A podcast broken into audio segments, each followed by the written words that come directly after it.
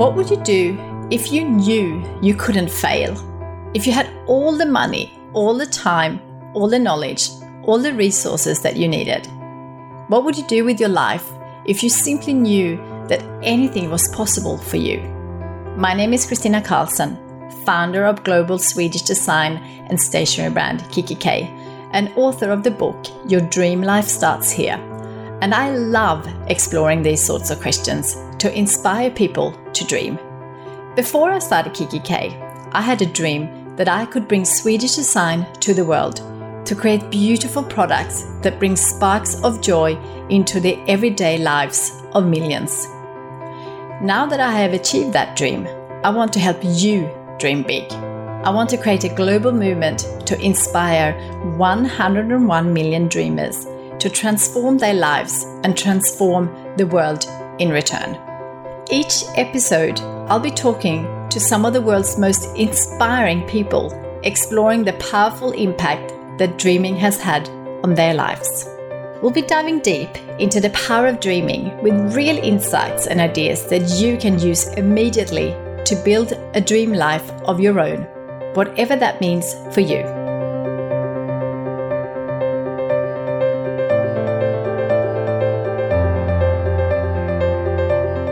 Cannot wait for you to hear this episode where I had the most amazing conversation with James Colquhoun, filmmaker of the documentaries Food Matters, Hungry for Change, and Transcendence, and founder of FMTV, which is often referred as the Netflix for health.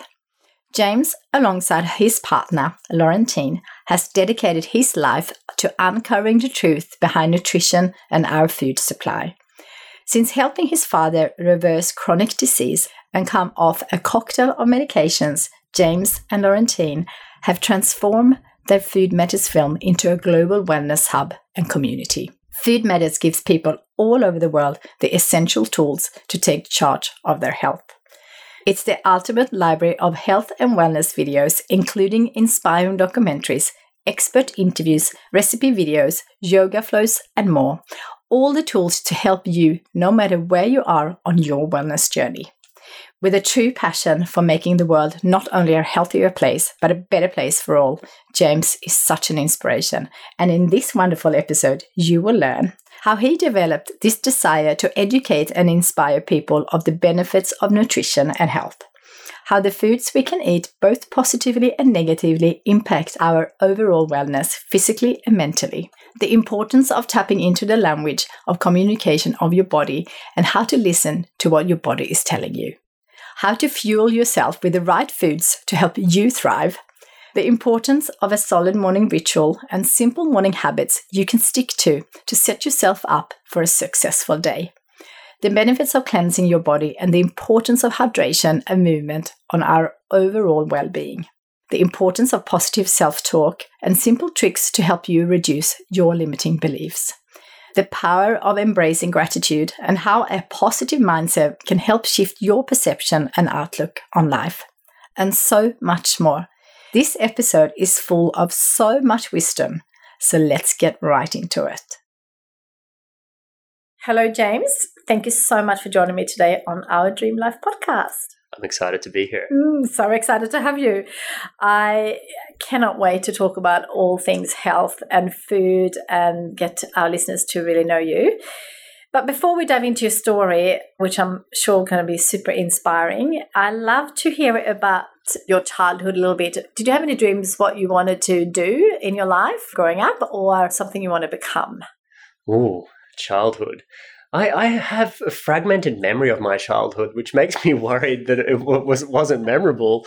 But I, I do actually recall a few different things. I was always fascinated by surfing. Yeah. And I love the ocean. And I think I, I, I probably dreamt about becoming a professional surfer someday, yeah. as, as any young child surfer would be.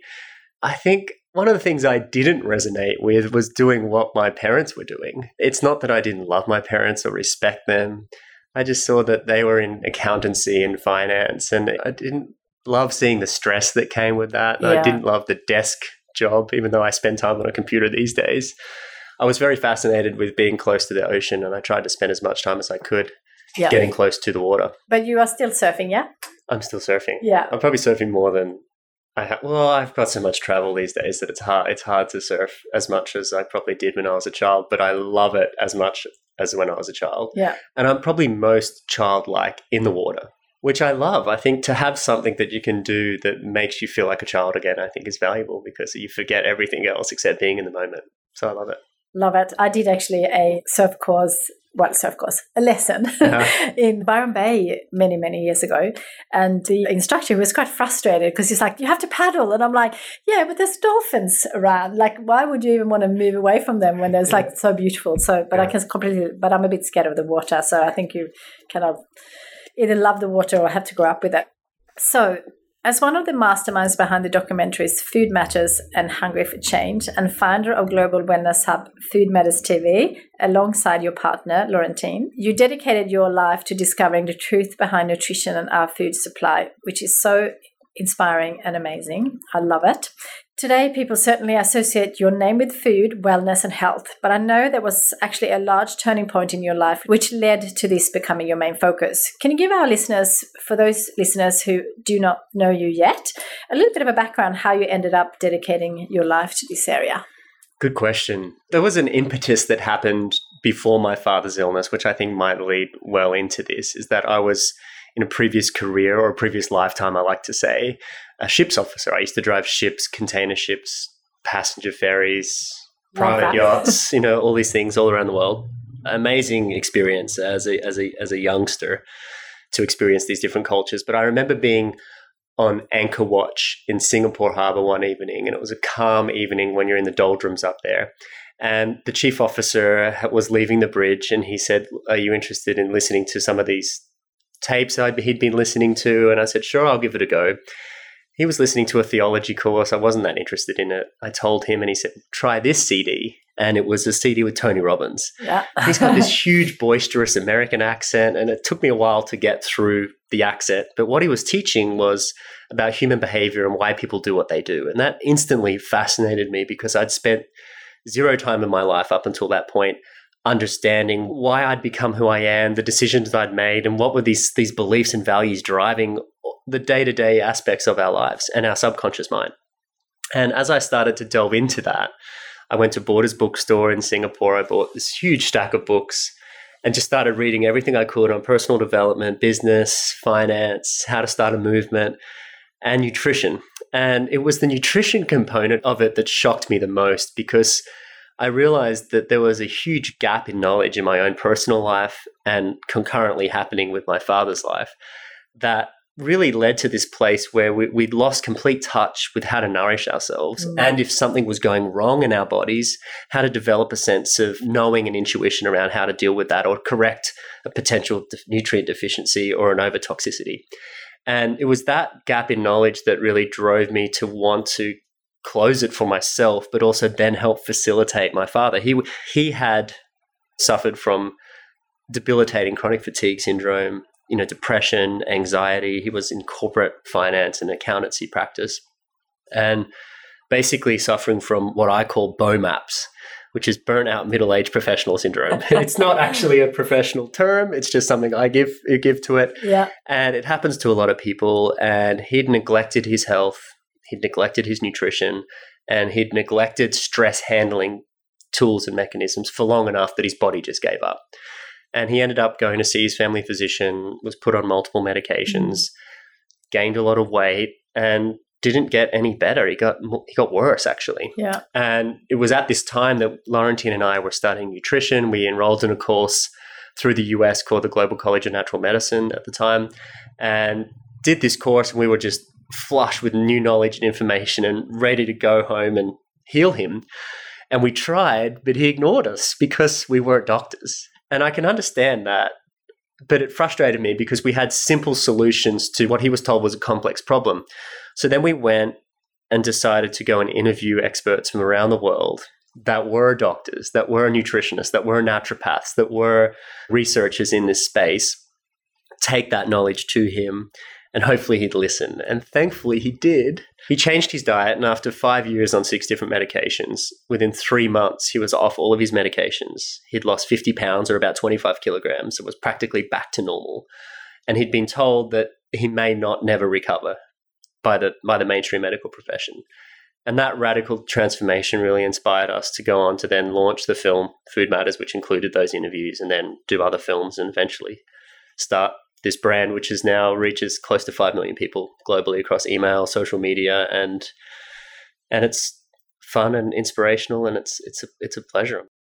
So inspiring, and I love love what you do. So I love for you to tell our listeners a little bit more about how we can get involved in your um, amazing documentaries that you have. You know, I wanted to share a story because uh, a few years ago we were. Uh, in Sweden, and it was dark and cold. It was just before Christmas, and Paul, my partner, said, let's watch a Christmas movie. And he had in mind, you know, Christmas themed, you know, getting the holiday feel. And my kids wanted to watch that sugar movie, I think it was called, or that sugar film, uh-huh. or yeah. And Paul was like, I can't believe you know it's Christmas and they want to watch a sugar movie, and of course we all love that movie and mm. got inspired. And the, the, the day after, my little Axel, he was only a few years old. He didn't want to eat fruit because he thought it was too much sugar. And it was just funny, but you know, it's it's often come up in our um, family now that when we're watching a family movie, everyone, well, at least, at least me and the kids, yeah. wants to watch a health documentary. That's so we awesome. very love love your network. So tell us a little bit more about that and how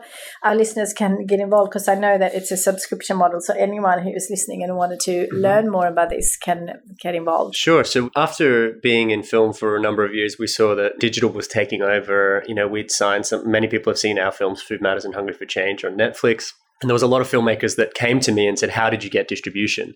How can I get my films on Netflix? And the reality is that Netflix takes one film and leaves 20, leaves 30. And so there's yeah. a lot of films that were not getting signed. And so we decided to create a platform that is essentially like a Netflix, but specifically for health and wellness content.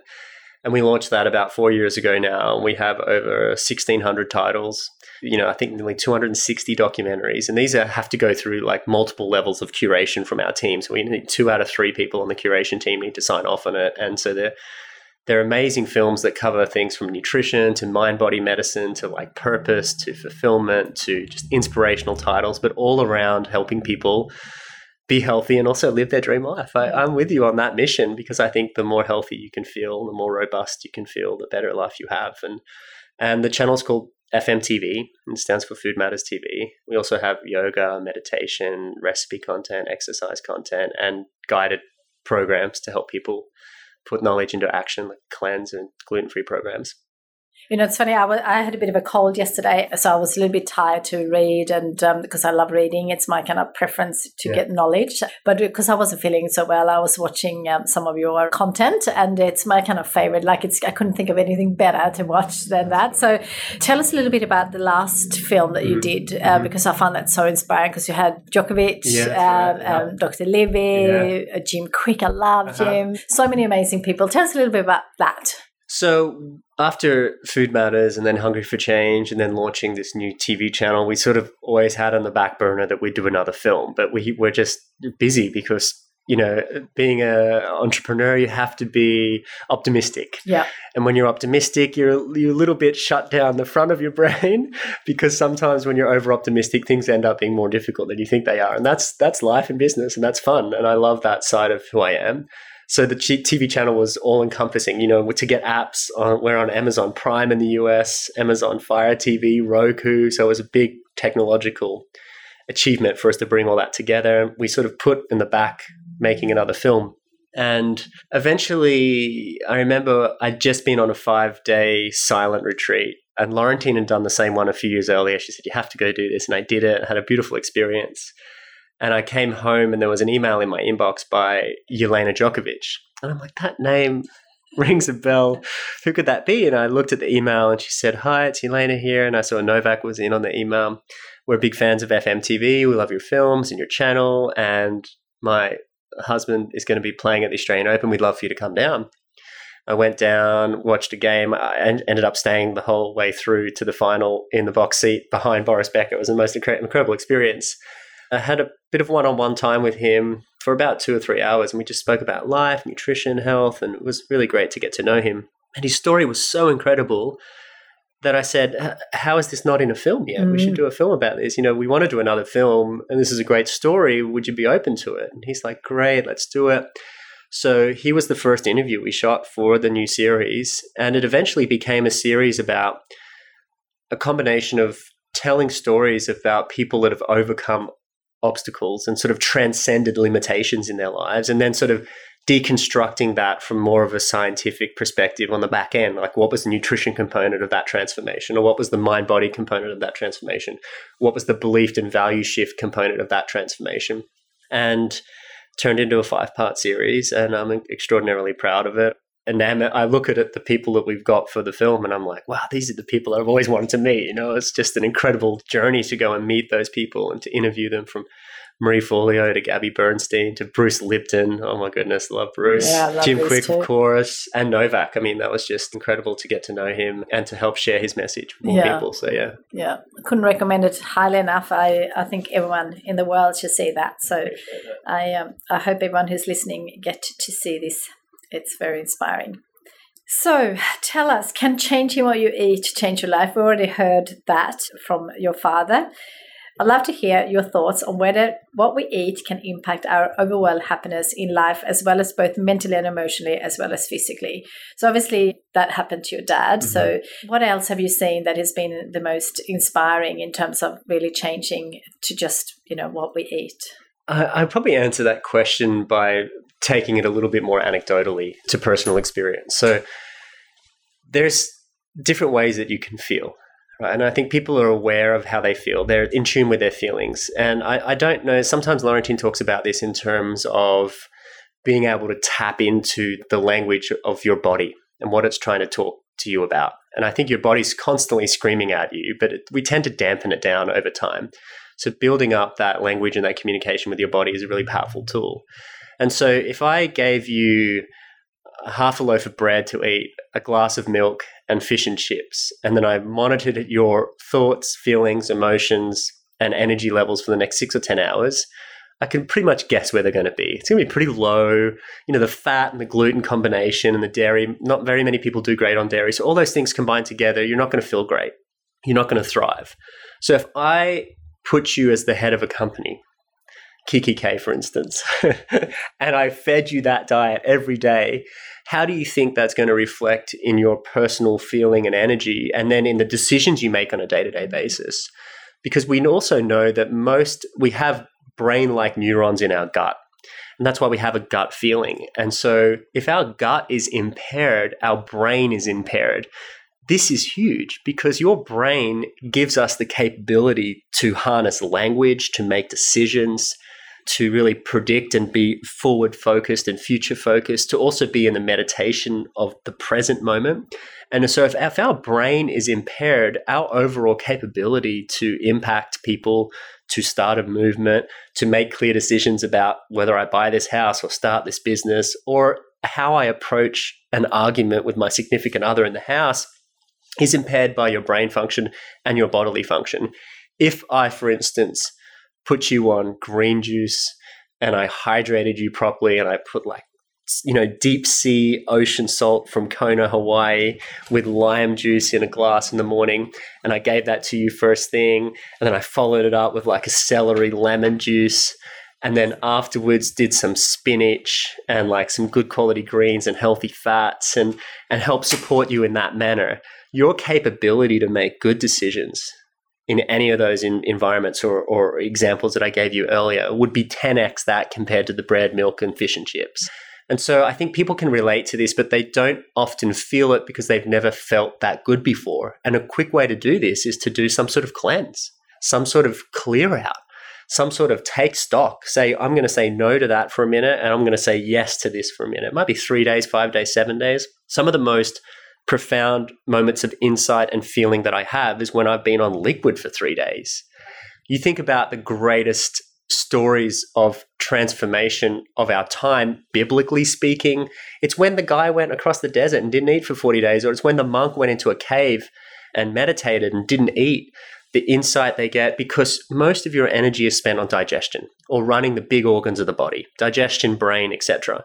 That's why you get tired after a big lunch. So if you take the energetic stresses off the body and allow that energy to be used for healing, regeneration, insight, energy, you start to feel better. I challenge anybody to do a cleanse of something like this and then see how good you feel and the decisions that you make and the change that you can make in your life. It's a very powerful way to radically make profound change. And if you have goals or if you have things that you want to achieve, start with resetting your body and supercharging your body with good nutrition, doing a cleanse, following it up with a great protocol thereafter. And I doubt that you will feel worse. You're only going to feel better and your capability to, to follow through and enact and make that a possibility in your life is probably a lot more enhanced. And I think that we've underestimated the power of nutrition yeah. in our world and we need to change that. Yeah, I love that. It's funny, I do a couple of cleanses a year. And what I get most of it is because I eat pretty well, and you know I love uh, you know what you talked about with the 10x diet is basically what I do. I, I'm not absolutely not perfect, but I love you know I get very excited about greens and green juices and you know the celery juice and yeah, all that kind of yeah. stuff. I know you're into that as well. But one thing that I really got out of doing a cleanse was to realize what my thoughts were because uh, when I wrote my book, I used to always procrastinate a bit, like I think most people who write a book do you know, have a really tidy office, really tidy desk because we tend to procrastinate. And once I've done that, I then go to food and drink. So I was like, um, before I write, I probably need to have something to eat or something to drink. But because I was doing the cleanse, I realized I couldn't do it because I was on a juice cleanse. So I had juices all delivered. So mm-hmm. it was all kind of a really structured way of doing it. And then I was like, oh, I can't really. I mean, I could do some herbal teas, but given didn't give me the kick that I was yeah. after. And then I realized that I was procrastinating and I was not really dealing with the my thoughts or the stuff that I had to do. And it was a really good learning on on all of a sudden I was on the phone much more. So I took the instead of eating, I was like, oh, what can I do now? Like, okay, I'll check Instagram or something like that. So it was a really interesting way of kind of really learning how your thoughts were, mm. and uh, so I think I am so with you with doing a cleanse. Just gets you gets you really to know yourself yeah. in many ways, yeah, it does. and then it benefits, of course, what you just spoke about. And I've heard people say that you know this is a random comment I got a few years back and it stuck with me. One gentleman told me he's successful in a business entrepreneur online space. He said, I became a successful entrepreneur the day I gave up gluten. I was like, interesting. And I, I thought into that for him. And he was one of a group of people that don't react well to gluten. It's yeah. not everybody, but most, many people don't do well on gluten or too much of it. And it can impact your thoughts, it can impact your brain, it can impact how you think. And that's our most important tool. So, you know, cleansing the body, but also ensuring that you've got good fats, stable blood sugar. These are things that are critical to know as somebody chasing their dreams in life, you know, because if you're impaired as a runner, it's clear you're not going to win the race. If you're impaired as a weightlifter, it's clear you're not going to lift the weight. But if you're impaired and you're not aware of your impaired nature, then you might not have the capability to truly achieve what you want to do in your yeah. life. And I think it's important for people to tap into that. Yeah, absolutely. So on that note, for our listeners who who might not know where to start, this might be their first time doing a cleanse. What would you recommend? Like, how do you do your cleanse? Well, I think cleansing starts with rituals, and I, I think that to try and incorporate a cleanse mindset into your daily life is probably most important long term. And then you can also do periods of intense cleansing. But really, I think to really embody a morning ritual to help you break your fast is critical. So when we talk about breakfast, it stands for breaking a fast because you've been fasting for the, the night period. So one of the greatest ways you do that is through hydration. And we develop acidosis in the evening. And so, what typically needs to happen in the morning is you need to start to liberate some of that and start to alkalize and cleanse the body. Water, water and salt, water, lemon juice, salt, water, lemon juice, fresh ginger juice, and salt, water, lemon juice, fresh ginger juice, salt, turmeric powder, cayenne powder, these sorts of things, some sort of structured water to help you move things through. Remember, David Wolfe spoke to me in 2007 when we did the interview for Food Matters, and he said, We have a crisis in this world and it's a crisis of constipation. I'm like, really? And he said, yes, people aren't moving things through. We're accumulating more foods, more toxins, more problems, more energetic issues in our lives, and we're not allowing our body to cleanse. The primary way we cleanse is through sweat, through passing it through feces or urine, through the lymph system, and through our breath. And so, if we, if we don't know how to facilitate those, we're stuck, we're clogged up. So, simple daily rituals, hydration, 500 milliliters, a liter, followed by more hydration. I mean, if I'm talking what my ideal ritual is, through the people that I've learned from and the functional medicine doctors I've learned from is first hydration and do that with the water and then do that with some sort of green juice. If you can have access to a juicer and you have access to good green produce, so profound. This simple morning ritual. Don't change anything, just do that. Do the water, have a juice, then whatever coffee, toast, God forbid, cereal. I don't care. But just doing those two things alone will have a profound impact. And I think that being able to stick to simple rituals is, is great for people.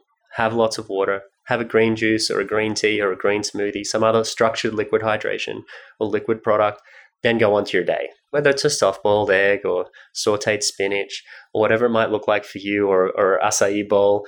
But that critical first junction in the morning, I also combine it with a little bit of breath work, hot followed by cold therapy. So I love cold showers in the morning. It's something I didn't love, but I've learned to love it.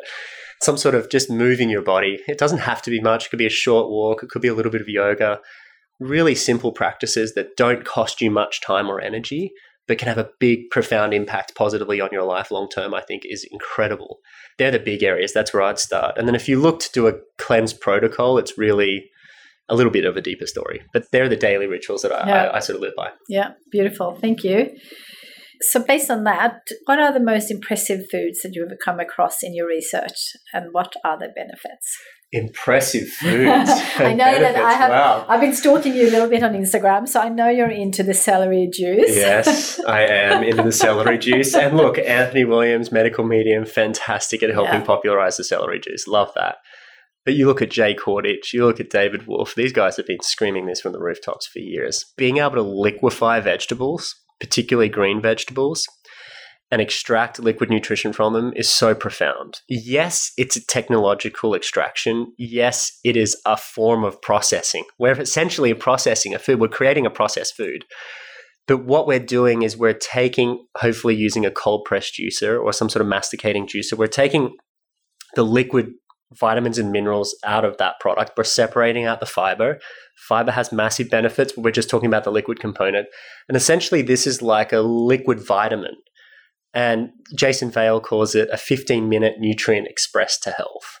If you have impaired digestion or if you haven't been eating well, if you have a juice, it doesn't matter. It goes into your bloodstream. Within 15 minutes, those nutrients are circulating in your body. The currency our body uses to thrive is nutrients vitamins, minerals, and also being devoid of toxins. If there's too many toxins present and not enough nutrients, that leads to a systemic breakdown in the body, which can lead to chronic illness. You know, Dr. Max Gerson talked about this in his original founding work.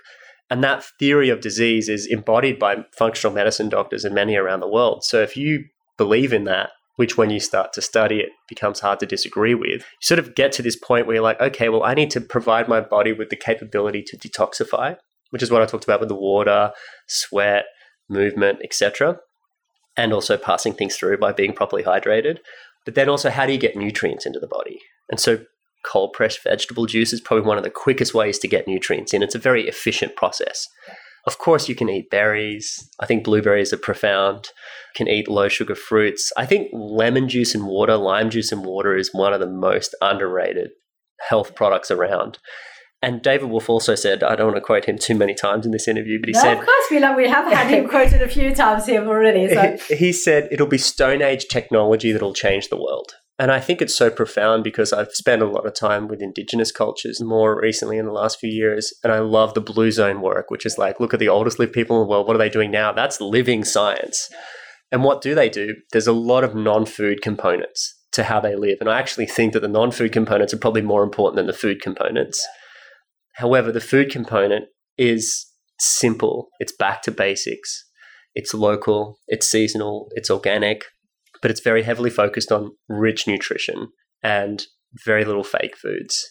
And so, in a modern world, the quickest way to do that, and one of the easiest way to do that, especially if you have impaired digestion, is through liquid hydration.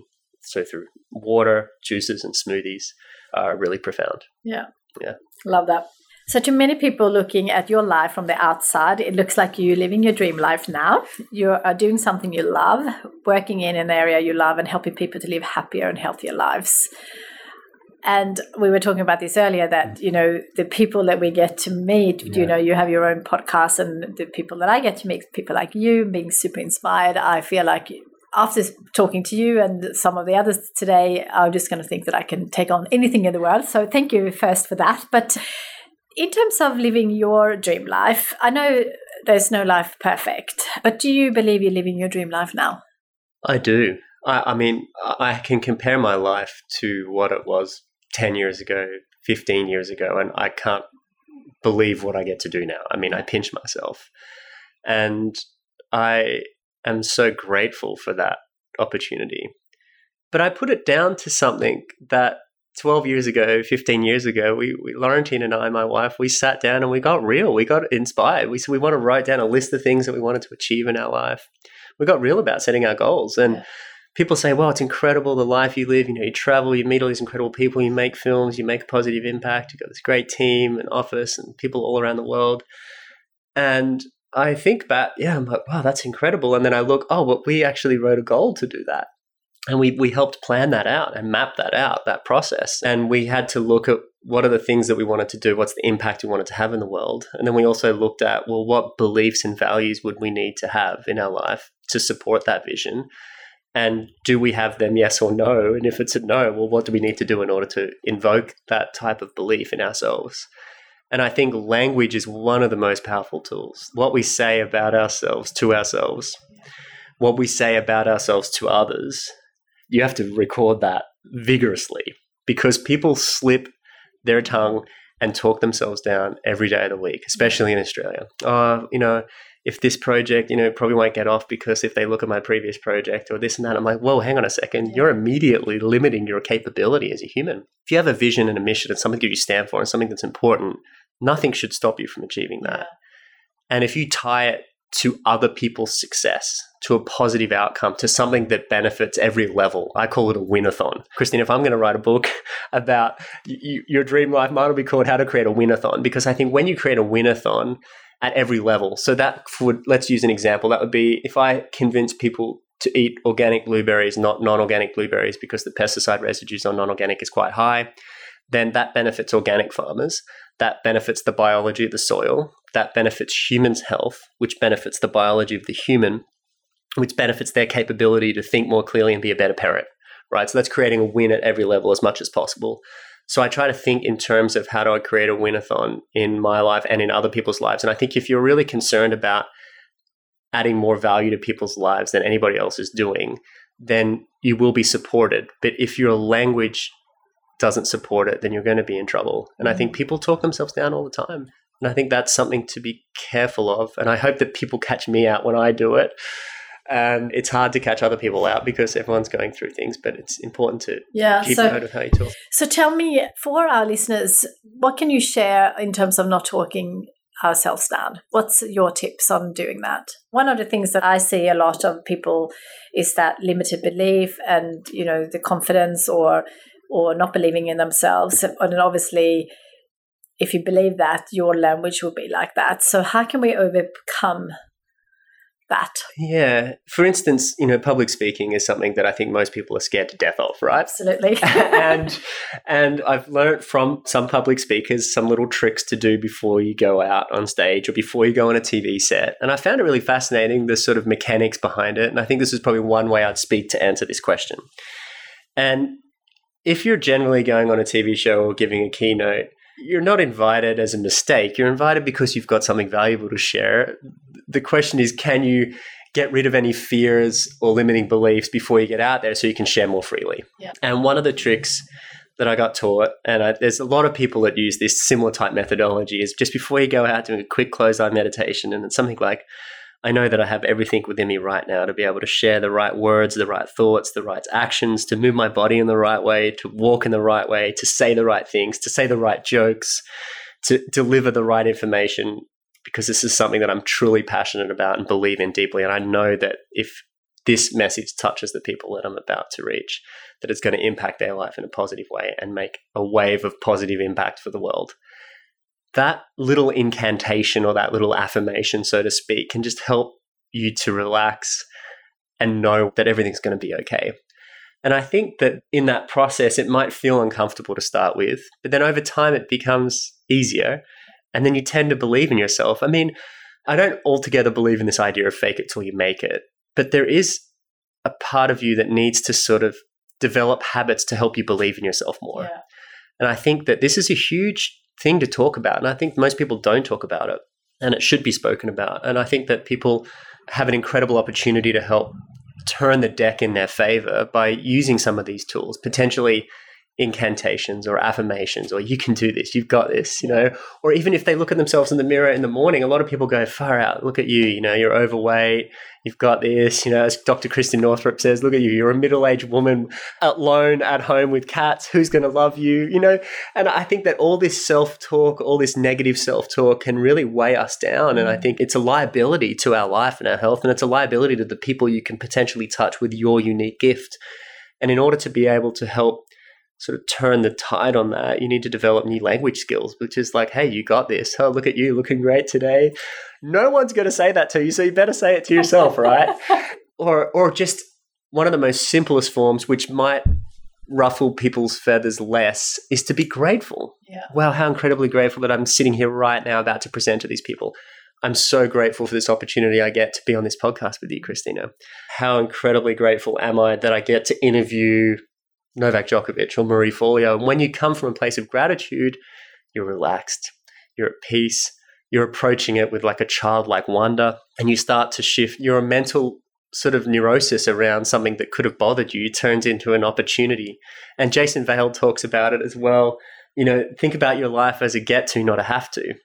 And I think that's such a simple hack as well. Like I'll walk into some difficult, you know, being an entrepreneur, you're approached with the great, the ups and the downs. You know? Absolutely. And it's a roller coaster. Yeah. You know, even if you are, have been in business for a long time, it's yeah. not like you arrive and it's perfect. It's just challenges every day and yeah. just different ones. And yeah. Um, yeah so if it's, a, if it's a get to, not a have to, then you're like, wow, you walk into a difficult meeting and you sort of just do this little like, wow, I get the opportunity to do this. Yeah.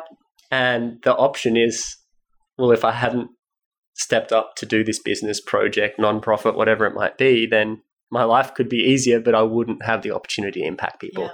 So if you do decide to do anything in your life, write a book, start a new adventure, change careers completely, go work for an aid organization, then you're going to have tough times, guaranteed. But if you approach it with, like, wow, I get the opportunity to do this, then you'll find new resources, new capabilities, and new things that you're powerful, more powerful than you think you are. Yeah, I couldn't agree more. There's so much wisdom in what you just said. One of the things that I say almost every morning when I get down the stairs is lucky me because you know some some days are you know not as exciting as today i was you know having these amazing recording day where I get to meet people like you but some days are you know more challenging and you know having a business very challenging and especially in this era mm. there's so much going on and so much potential as well yeah. which is also a challenge but i always say lucky me and i have a, a, friend of mine passed away a couple of years ago and he was a retailer and i have his photo on my vision board and it reminds me that because he was also in retail and you know retail is challenging especially now when you know there's so much disruption in retail and it's an exciting time as well but um, i always think that he would love to be part of the challenges that I have. He would love to just be here. Mm. So it's a really good reminder for all of us that even to be waking up every morning is yeah. a, is a privilege and uh, you know it's it's also you, you know we all deal with so many difficult things you know mm. people are ill and people are uh, losing people and you know it's a real life. So mm. of course it's difficult lives but the other option is not to be here. So yeah. it's there's always a positive and a negative and that's how i kind of try to but absolutely not perfect. I, I subscribe to your ideology. Lucky me that's fabulous. Yeah. I really like that because life is a matter of perception. Yeah.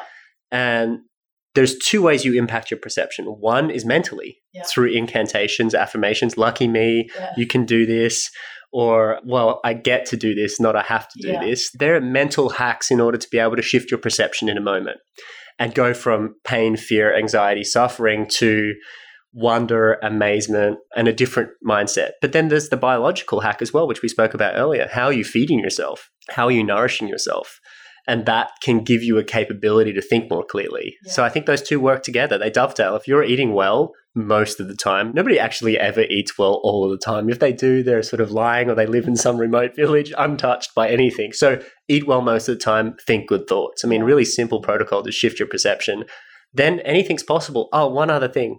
I always also say when I'm faced with a, a, a ridiculous schedule or an impossible amount of work to do, or overcommitted, I always think, well, imagine Obama's schedule today.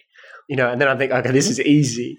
So I think also the perception of comparing up or down can change your life. And or if you think that you're lacking something in your life, you can compare down and say, well, I'm, I'm so grateful I've got shelter. I'm so grateful I've got food. I'm so grateful I can put my kids in school. So, really reshifting your mind using those mechanisms to shift your perception can change the quality of your life yeah. instantly. Yeah. Then you go about your day. Yeah, yeah, absolutely. I was talking to one of the guys in our office the other day because he said, You have a busy day. And I said, Well, it's a full day, but I try not to, and I'm not perfect. Sometimes the, the word busy comes into my language, but I try not to say it because it actually that word I don't like because it just becomes busy in your head. So I always say I have a very full life, and you know, in the end of the day, I chose that full life.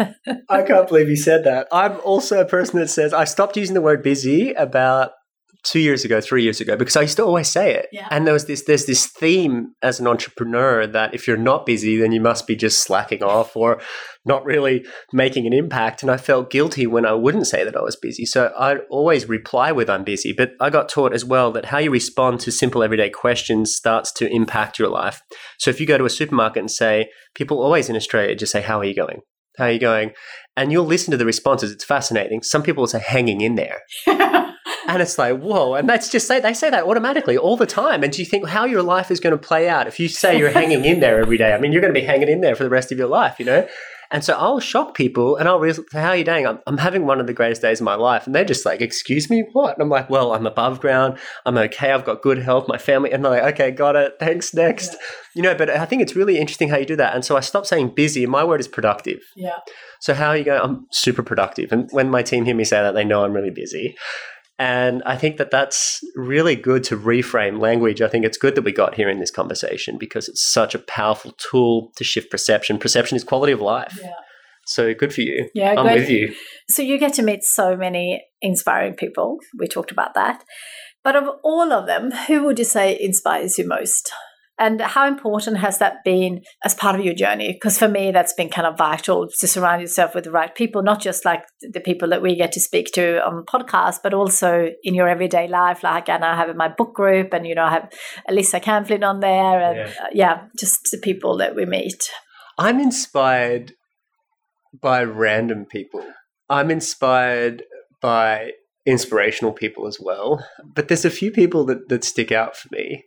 And two of them are CEOs of big corporations, and then not necessarily in the health space. Yeah. And I hope they don't mind me mentioning their names in this podcast. Going to do it now. So, I, okay, of course, I've met lots of interesting people from Novak Djokovic to, to Brendon Burchard or Marie Forleo and all these people. And I just love those guys, and I think they're incredible at what they do. And I am inspired by what, their work. But I'm inspired a little bit as well by the people in the background, yeah. a little bit that are making big changes and are less the face of their movement but some are as well. So a few few people. One is Damien Mu. Hi, Damien, if you're listening. Mm-hmm. He's the CEO of an insurance company, right? And you think insurance company, okay, how is this possible? But he called me one day and he's like, James, I want to help make Australia the healthiest nation in the world. Are you on board? And I'm like, who? What? This is great. And you're in corporate. This is amazing. Let's do something. So I think I'm inspired by people with vision. Yeah. And he had a big vision.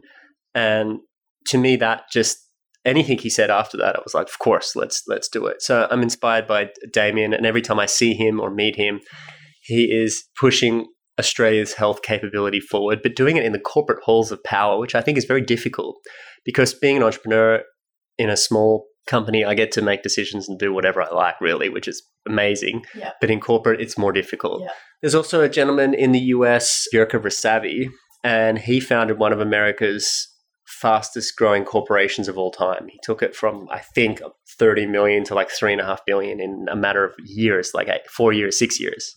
Uh, it was an office products company. It was a listed company, Corporate Express, Express here in Australia and in the US. And then he started a conscious business called Gaiam, doing yoga mats and yoga blocks globally. And he is on a mission to shift global consciousness and again, a massive vision. You know, here's somebody who's just like, my vision is to like to shift global consciousness and to prove to the world that through group meditation practices and group thought practices, we can reduce crime, shift politics, change the direction of humanity. And they've done projects where they've gone into like St. Louis, one of the highest crime rate cities in, in America and partnered with like the police force and a university and done a group meditation process with remote people, not locally, and crime has dropped through the floor and they've measured it all. And so he's like, what is the implications of this? If we've got governments in power that we don't want, if we have the direction of corporate law or things happening in this world that are, are displeasing, we can come together as a conscious global community and meditate that better. I mean, to me, that that's a huge, interesting power shift happening in the world, and we're starting to prove it. And there's things like quantum physics and showing that thoughts bend reality and create matter. And so, therefore, he's someone looking to do that. So, there are two people that stand out. And most people on this podcast probably never heard of them, oh. but I'm fascinated by them because they have this big grand vision for humanity. And it's something that is positive and powerful. And they're who inspire me right now. That sounds very inspiring. So, I don't know if you know, but one of my dreams is to inspire 101 million people around the world to write down three carefully considered dreams on paper and then go and chase them. With that in mind, what three dreams would you write down if you knew anything was possible and you couldn't possibly fail to achieve any of them? And I know it's a difficult question because there could be a million dreams. And in my book, I have 101 lines for your dreams. But what comes to mind if you could do anything in the world? What would you do? Well, one of them would be around helping to facilitate a medicineless society. This is something that Laurentine's really fascinated by. We have become a society that's addicted to medicine. And these medicines have been extracted from the plant kingdom. And I think we're starting to see a renaissance of plant medicine enter the world. And we're seeing a liberation of things that have been locked up behind patents and secured by companies to make exclusive profits over illness start to sort of decentralize and move back to the people. And so I think we're starting to see big advances in plant medicine of all forms nutrition, CBD oil, THC, even potentially psychedelics being used to treat mental neurosis, depression, anxiety. And I think really starting to see that come to fruition is huge. How do I make that goal smart? you know, uh, measurable. I, am not sure, but that's something well, I want to help facilitate today. I want to help facilitate yeah, that process, fantastic. and I think that, that that will be important to facilitate. I would also like to be with you on your mission. I want to inspire people to chase their dreams. And I really think that that's helped provide a life for me that's been very rich and enjoyable. And I'd like to help facilitate entrepreneurs and wellness visionaries to do that. I think that without your health, you have zero goals, and with your health, you have a thousand goals. And so, if people are not well, I'd like to help them get well. And then when they get well, I want to help them help other people get well. So, one of my goals would be helping facilitate people helping them get well. Love it. And I think that I've acquired information and knowledge around helping shift people's beliefs. And if you can shift beliefs, you can change people's actions and you can change the outcome of the world. My last goal would be around reprogramming society. And this is a very lofty goal, but if you think about our society, we have become a program domesticated species. We have become beholden to mass advertising and the news and 24 hour media cycle more than we probably wish to imagine. And that has impacted our lives for the worse. We are at a peak level of anxiety, depression, and suicide than ever before. And I think it's to do with the micro disruptions from our phones, but also the mass disruptions of mainstream media that have been feeding us death, pain, fire, fear, destruction, terrorism for the last 10, 12, 15 years. And we need to break free from that we need to realize that as humans, we are a programmable species. This has been built into our DNA. When we're growing up as youngsters in a tribal environment, we see our parents get burnt by a fire or chased by a, an animal, and we start to learn. And in our limbic brain, our animal brain, develop belief systems around these processes and behaviors and actions that cause us to behave in a way to avoid those dangers. But now we're being conditioned, and we've handed over that conditioning to corporations that advertise and take that early childhood development period from third trimester to six years of age and program us to behave in a certain way to support commercial outcomes. Buy more of this. If you're not beautiful enough, you're not going to be loved. So buy this product or do this and do that. And I believe that that has created a modern consumerist species that is no longer connected to true values of peace, love, harmony, connection, community, and that we need to re-establish that connection and we need to reclaim our sovereignty as human beings. And in order to do that we need to go back to the problem where it began and that was we got programmed to behave in certain ways. So we need to reprogram ourselves as a species and the way that we do that is through conscious education and conscious media. At least that's my impression of how we tackle that. When you start to show people like for instance in this transcendence documentary that if you can learn to develop ways of tapping into your purpose and what you're here to do more or writing down your goals, then you can start to find resources, opportunity, people that you may have never thought imaginable yeah. and go and make that a possibility in your life. And in doing that, you start to live your true purpose. And when you start to live your true purpose, you start to help others. And when you help others, it's the golden rule you know, be nice to others and then good energy comes back to you. And I think if we can tap into that more, which is what we had as tribal local people, and we become anonymous people living in huge megalithic cities where we don't need to be nice to everybody. And that's a problem. We should be nice to people. And I think we need to do that through reprogramming ourselves and we do that through conscious media, which is challenging because unconscious media is a little bit of fun sometimes. Watching a movie about shooting people up and that people love that. Unfortunately, it's not good for us as a species and individuals. We need to focus more of our time, should I say, more of our time on conscious media, conscious entertainment in order to help us make better decisions for ourselves, family, community, and the world at large. And that would be a goal. How do I measure that? I've got no idea, Kristina. I'll get back to you, but that was a difficult question. you know, I'm going to give you my book. So there's a bit of a process how to kind of make the dreams measurable. So, but I'm sure you have it within you. But wow, what three incredible dreams. So thank you so much for sharing those. So we're going to finish up, but if you could give one piece of advice to the next generation to help them live their dream life, what would you say? Own your morning. Oh, this is interesting. It's coming up so much on this podcast. I love it. Cool. Yeah own your morning, own your thoughts in the morning.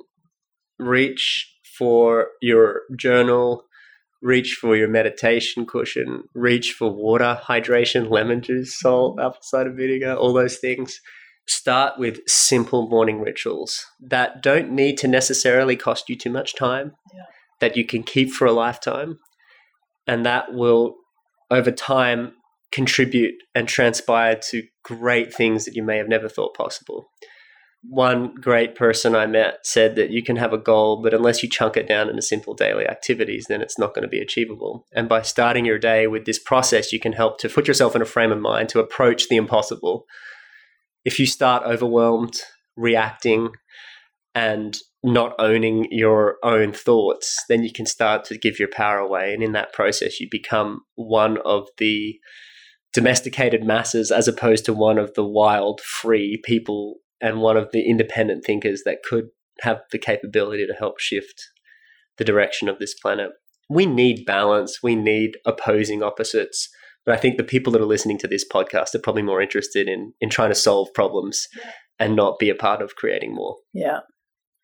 What a great way of finishing. I'm just going to ask you a couple more questions, but uh, if everyone could just do those things, I think you know the world would be absolutely a better place. So i'm very passionate about mornings. You know i love robin sharma's new book 5am club uh-huh. and I, I love getting up early.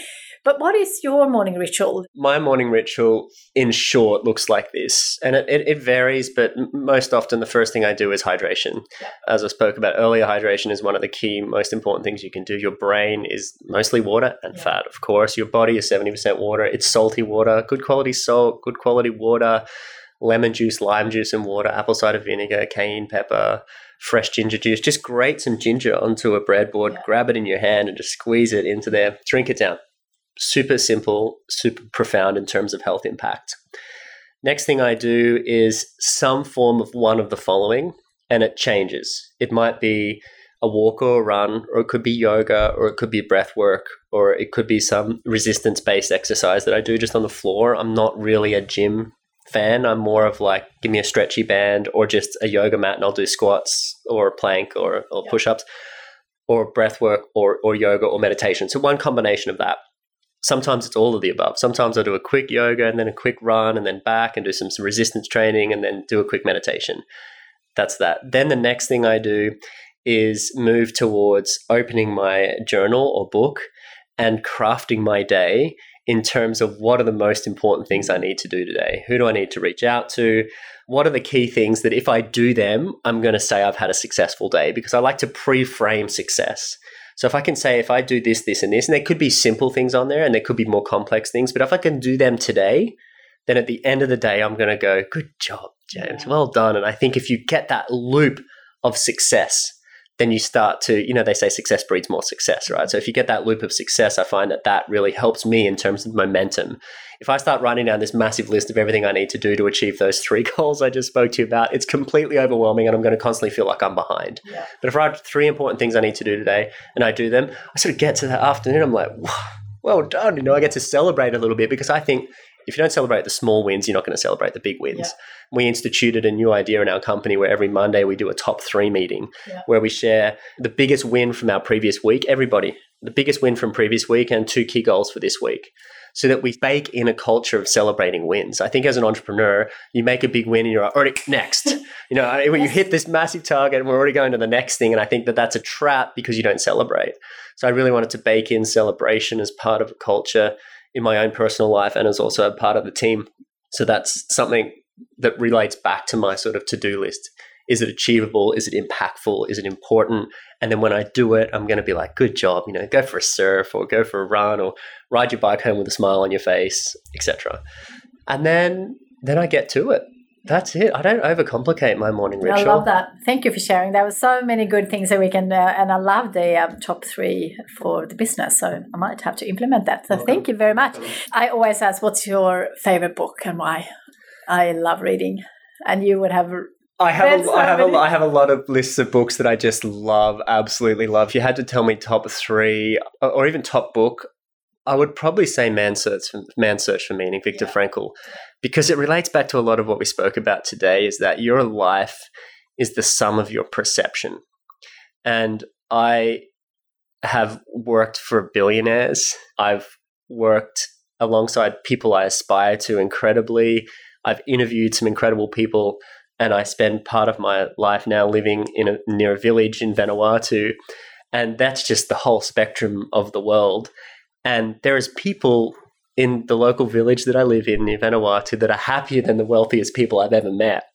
And it just goes to show that your life is the sum of your perception. It's how you perceive your life is your life. And Viktor Frankl proved it so eloquently in that book. Um, amidst the worst situation possible, he found people that found meaning in that, that found purpose in it, and that found something in that. So if they can do that there, then I can do it in the very privileged life that I've been gifted. And if there's anybody with their health, with family, and with a roof over their head that is unhappy or ungrateful or moping around in this world, I do not have a second for you, my friend. I'm sorry, because I know people that don't have proper shelter, that are going from meal to meal, that have a bigger smile than you.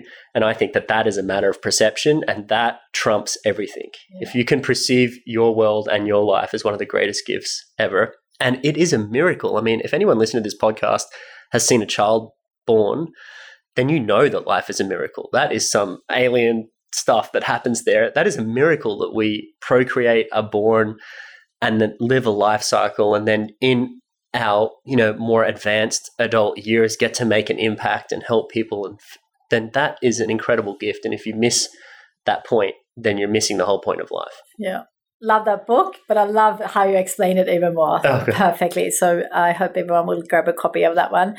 I'd love to know do you have a favorite kikki.K product? Being a stationery lover, I love to know if, if it's not a kikki.K, is it a station? You know, you talked about your journal. Well, I have a thing for folders, yeah. for like folderizing everything, you know, and I really, I am quite obsessive. We have in the office a clear desk policy, yeah. where it's like the desks have to be clear. So everything needs to have some sort of organizational structure to it. So I'd say it'd be a clear desk policy. Also, your annual calendar is really helpful. We have it in our kitchen and we basically put in there people's leave and holidays and key dates. And it's nice to see that visually because I find so many things digitally don't translate physical. Yeah. I've never been a digital note taker ever. I'm a prolific note taker and I write, write, write, write, write. And I find that connects my brain and my body together. And a digital calendar is useful, but it still escapes me sometimes. I like the physical component of seeing something on a wall. Yeah. And we even have a big version of that on a blackboard wall, which is quite large of the whole year. And it's our sort of calendar of things that we're doing. So I'm, I'm quite visual like you, I think, yeah. a visual person. But one of the best things I love about your store is when I walk past, there's one in my local mall on the Sunshine Coast, and I just walk in there and just walk around and just look around. I'm like, wow, I wish my office looked like this, my home office. Or, it's you know, possible. it is, I know, yeah. And, and I, but I, I do love. I'm fastidious about cleanliness and tidiness. And if something's not tidy, I just it irks me. And I think that you've helped bring organization to my life. Thank you. Thank you. And to many people's lives. Yeah, thank you. Thank you so much. I'm, I'm also very much a visual, you know, I love the electronic side of diaries that can change, you know, in a minute. We don't have to erase it, but I love also the physical side so you can see it and see it uh, visually. So I think there's, there's mm. both, which is great. One last question for you. If uh-huh. you could go back to your younger self, say when you were in your late teens, what advice would you give yourself knowing what you know now? Well, I'm going to share a piece of advice. Well, I'm probably going to share two pieces of advice that I, w- I was given in my life. And I actually think that we are having a spiritual experience. I think we're a lot more spiritual than we think or give credit to. And, and when I think about that, I think that we dance between these two ideologies as entrepreneurs and as people trying to make a difference in the world of, of, of fatalism and determinism, right? Determinism is like, I'm going to go out there and get it. I'm going to set these goals and make it happen. And sort of the other component of that is, which is like push, create, visualize, manifest. And the other component is, and that's very masculine, right? Very head centric. The other component is relax, allow, be at peace with what's happening. Know that if something didn't happen, that that's also perfect and that something else will happen out of that. And I think that balancing those two energies is so key to maintaining mental clarity in life, but also maintaining a sense of peace amidst the chaos of life because it's easy to see life as just these ups and downs and everything's right or wrong, but it's not true. There's no right or wrong. There only is as there is. There only is just this, and you either love it or you you fight with it. So how do you love everything? And I think that the lessons to be able to be capable of doing that come from Vedic sort of traditional Eastern philosophies around spirituality. And two messages I got from sort of a Siddha yoga lineage of, of teachings. One was a, a, message passed down from this guru to this particular gentleman who who lent it to me, and I borrowed it off him. And another one was the same guru that passed it down to this other gentleman that taught, told me separate people they didn't know it was the same person. The first lesson was everything is absolutely always unfolding perfectly. The most profound statement of my entire life, and it's guided my life and given me so much peace in my life the worst thing and the best thing that happens to you is perfect. And when you see something not as right or wrong, so it's everyone's trained to say this happened for a reason or that happened for a reason. No, because you can make it a good or a bad reason. If everything is perfect, then your brain is trained to see the perfection in that.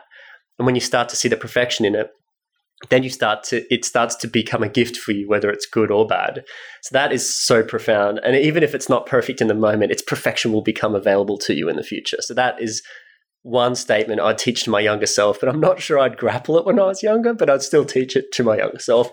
The other one is don't worry, don't hurry. And I think that's more on that feminine, relax, open, receive side of these energy spectrums.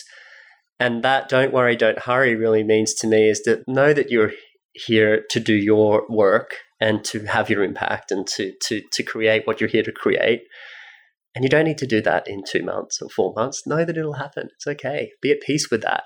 And that knowing gives you a sense of, it gives you a sense of knowing. I think if you're like so obsessed about rushing or reporting to the market or this and that, you can get obsessed with quick results and quick hits at the cost of your health, at the cost of your balance sheet, or at the cost of this, you know. But if you don't worry and don't hurry, then you don't worry and don't hurry, you know. And I think it's I a you know it's a beautiful message. Those two messages are, are some of the most profound sort of spiritual type messages I've learned, and I apply that in my life most of the time. And when I don't apply it, I hope that someone might remind me of that, and then then I will apply it. Wow, that's amazing. I learned so much. It was a perfect way of ending. I got so much out of those just two last ones. If I can, if I can implement those two, I think my life will change. So thank you so much for not just the last two, but for everything that you shared with us. I uh, am so inspired by what you're doing. And uh, I normally write down in quiet when I interview people for the podcast my dreams because I always get inspired. And I think it's really inspiring to hear other people's dreams because then you can steal them and do it your own. And uh, dreams are for people to be inspired by. So I wrote down three dreams for me today yeah. based on everything that you shared. One is that I want to do a documentary. I already have this, but became even more clear now. I want to share people who have been inspired and, and from my book, Your Dream Life Starts Here, and actually made a dream come true. I really want to showcase that uh, in a documentary. So I'm going to come to you and speak I'm about here, that. ready to help. and I want to inspire 101 million people. So, you know, sharing people's dreams it will be inspiring because some people think that they can't make it happen. But when they hear other people's obstacles and journeys, then maybe more people will do it. So that's one dream.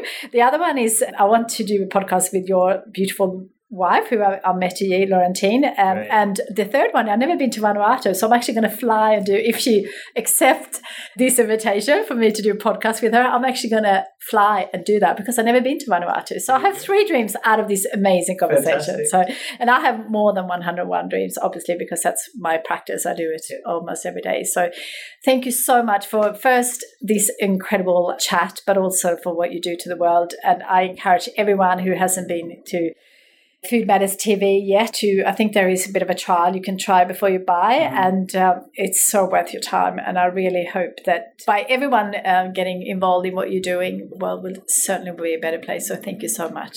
Thank you, Kristina, and I hope to be asking more questions of you next time. Well, anytime, anytime. I'll come. Uh, I'll come to Vanuatu. we can have a little cup of tea. Excellent. See you there.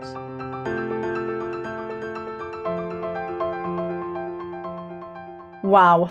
What an incredibly conversation that was. I could have spoken to James for hours. I just love his beliefs on the importance of perception and how we can shift our mindset and our thoughts to approach life with much more positivity and gratitude. I could not agree more. I also love how he and his partner, Laurentine, have created Food Matters TV as a tool to educate and inspire people all over the world to take charge of their health and their lives. We are so aligned on our mission to inspire people to live their lives of their dreams. James and Laurentine are creating change through their documentaries and Food Matters TV. And I want to inspire people to live their dream life through my book, Your Dream Life Starts Here, this podcast, and by sharing the message that your dream life really is possible. If you haven't got a copy of my book yet, it's full of simple and achievable steps to help you on your journey toward creating your own dream life, whatever that may be. If you love this episode, don't forget to subscribe for plenty more inspiring episodes. And please tell us what you thought by leaving us a review. I would also love your help to spread this inspiring message on the importance of realizing and chasing your dreams. So please share our podcast on social media with the hashtag 101 million dreamers. Until next time, don't forget to dream big and chase your dreams.